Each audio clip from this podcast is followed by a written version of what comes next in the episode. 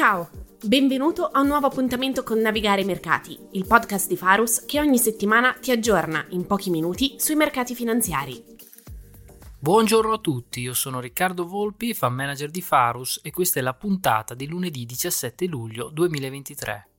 Settimana scorsa i principali indici di inflazione ci hanno confermato come il processo di deflazione iniziato l'anno scorso stia continuando in linea alle aspettative della Fed.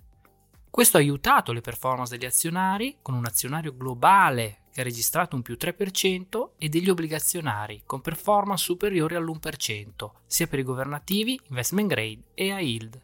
Il CPI uscito mercoledì è aumentato dello 0,2% mese su mese e in aumento del 3% anno su anno, meglio del consenso che prevedeva la variazione mensile dello 0,3% e annuale del 3,1%. L'inflazione core è uscita a più 4,8%, sotto le attese del 5%. Anche l'indice dei prezzi alla produzione è uscito meglio delle attese, a più 0,1% rispetto alle attese del più 0,2%. La misura di inflazione preferita da Powell, cioè la variazione mensile dell'inflazione supercore, è variata dello 0% mese su mese.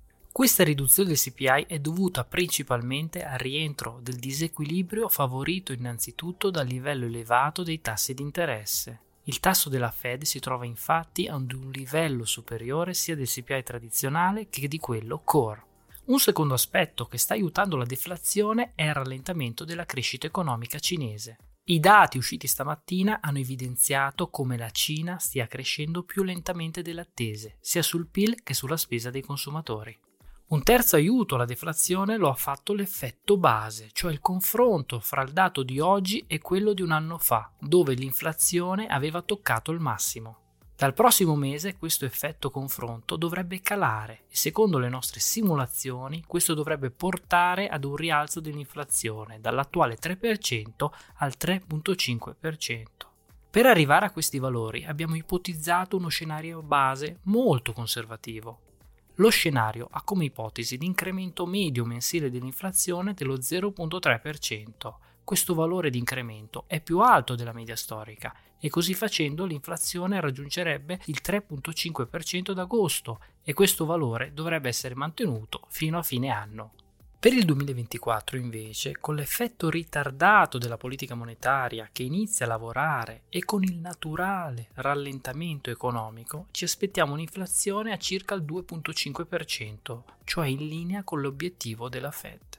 Sulla base di questi scenari ci aspettiamo che la Fed possa alzare i tassi di interesse di 0,25%, proprio per mandare un segnale al mercato anticipando il dato di inflazione di agosto che dovrebbe essere in salita.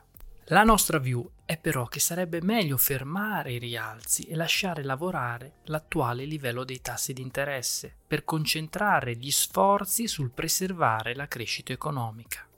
Riteniamo infatti che ci sia un'eccessiva attenzione al tema di inflazione e che ci sia poca memoria di come sia evoluta l'inflazione negli ultimi 15 anni.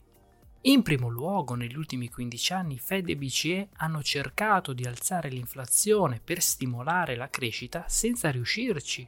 Ed ora che il trend ci suggerisce un rientro al 2-3%, ci sembra che l'inflazione, oltre a rientrare alla normalità, abbia finalmente raggiunto questo obiettivo. In secondo luogo, se andiamo a fare una media dell'inflazione negli ultimi 15 anni, che comprende anche gli eccessi al rialzo e al ribasso, otteniamo un'inflazione media al 2.3% e quindi tutto sommato in linea con gli obiettivi delle banche centrali.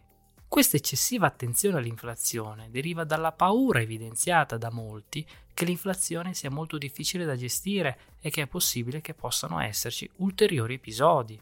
Anche se dalle nostre simulazioni emerge che potrebbe esserci una risalita al mese prossimo, questo non cambia la nostra view che il trend inflazionistico ormai è definito e che Fed e BCE stanno lavorando molto bene, basta guardare le attese di inflazione e che non commetteranno gli errori passati che poi hanno portato ad un rialzo dell'inflazione.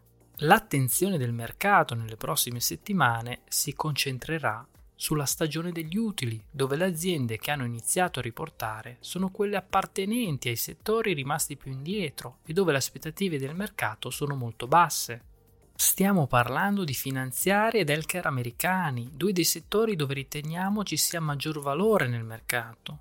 Per ora solo il 6% delle aziende ha riportato gli utili, con decrescite del 7,1% per il secondo quarto.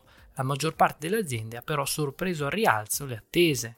Per quanto concerne i finanziari, venerdì JP Morgan, Wells Fargo e Citigroup hanno sorpreso al rialzo le stime, favoriti sia da un'economia resiliente che da tassi di interesse più elevati.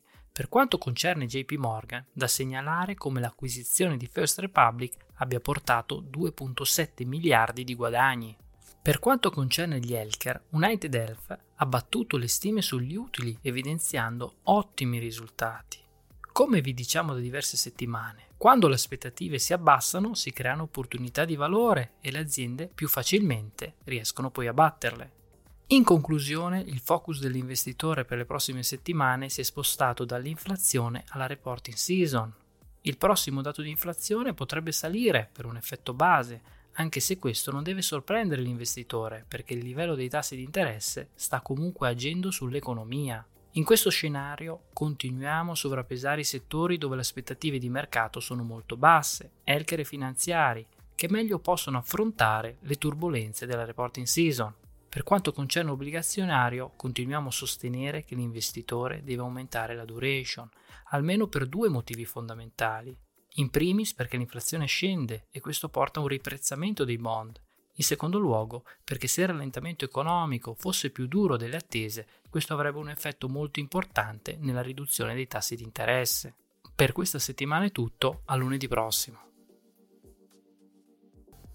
Le informazioni e le opinioni qui riportate sono prodotte esclusivamente a scopo informativo e pertanto non costituiscono in nessun caso un'offerta o una raccomandazione personalizzata o una sollecitazione di tipo finanziario o un'esortazione ad effettuare transazioni legate ad uno specifico strumento finanziario. Tutte le opinioni ivi espresse sono frutto della libera interpretazione, valutazione e apprezzamento del gruppo Faros alla data di redazione e non hanno alcuna natura contrattuale né sono sufficienti per prendere decisioni di investimento. Le informazioni e i dati qui riprodotti sono ritenuti corretti, completi e accurati.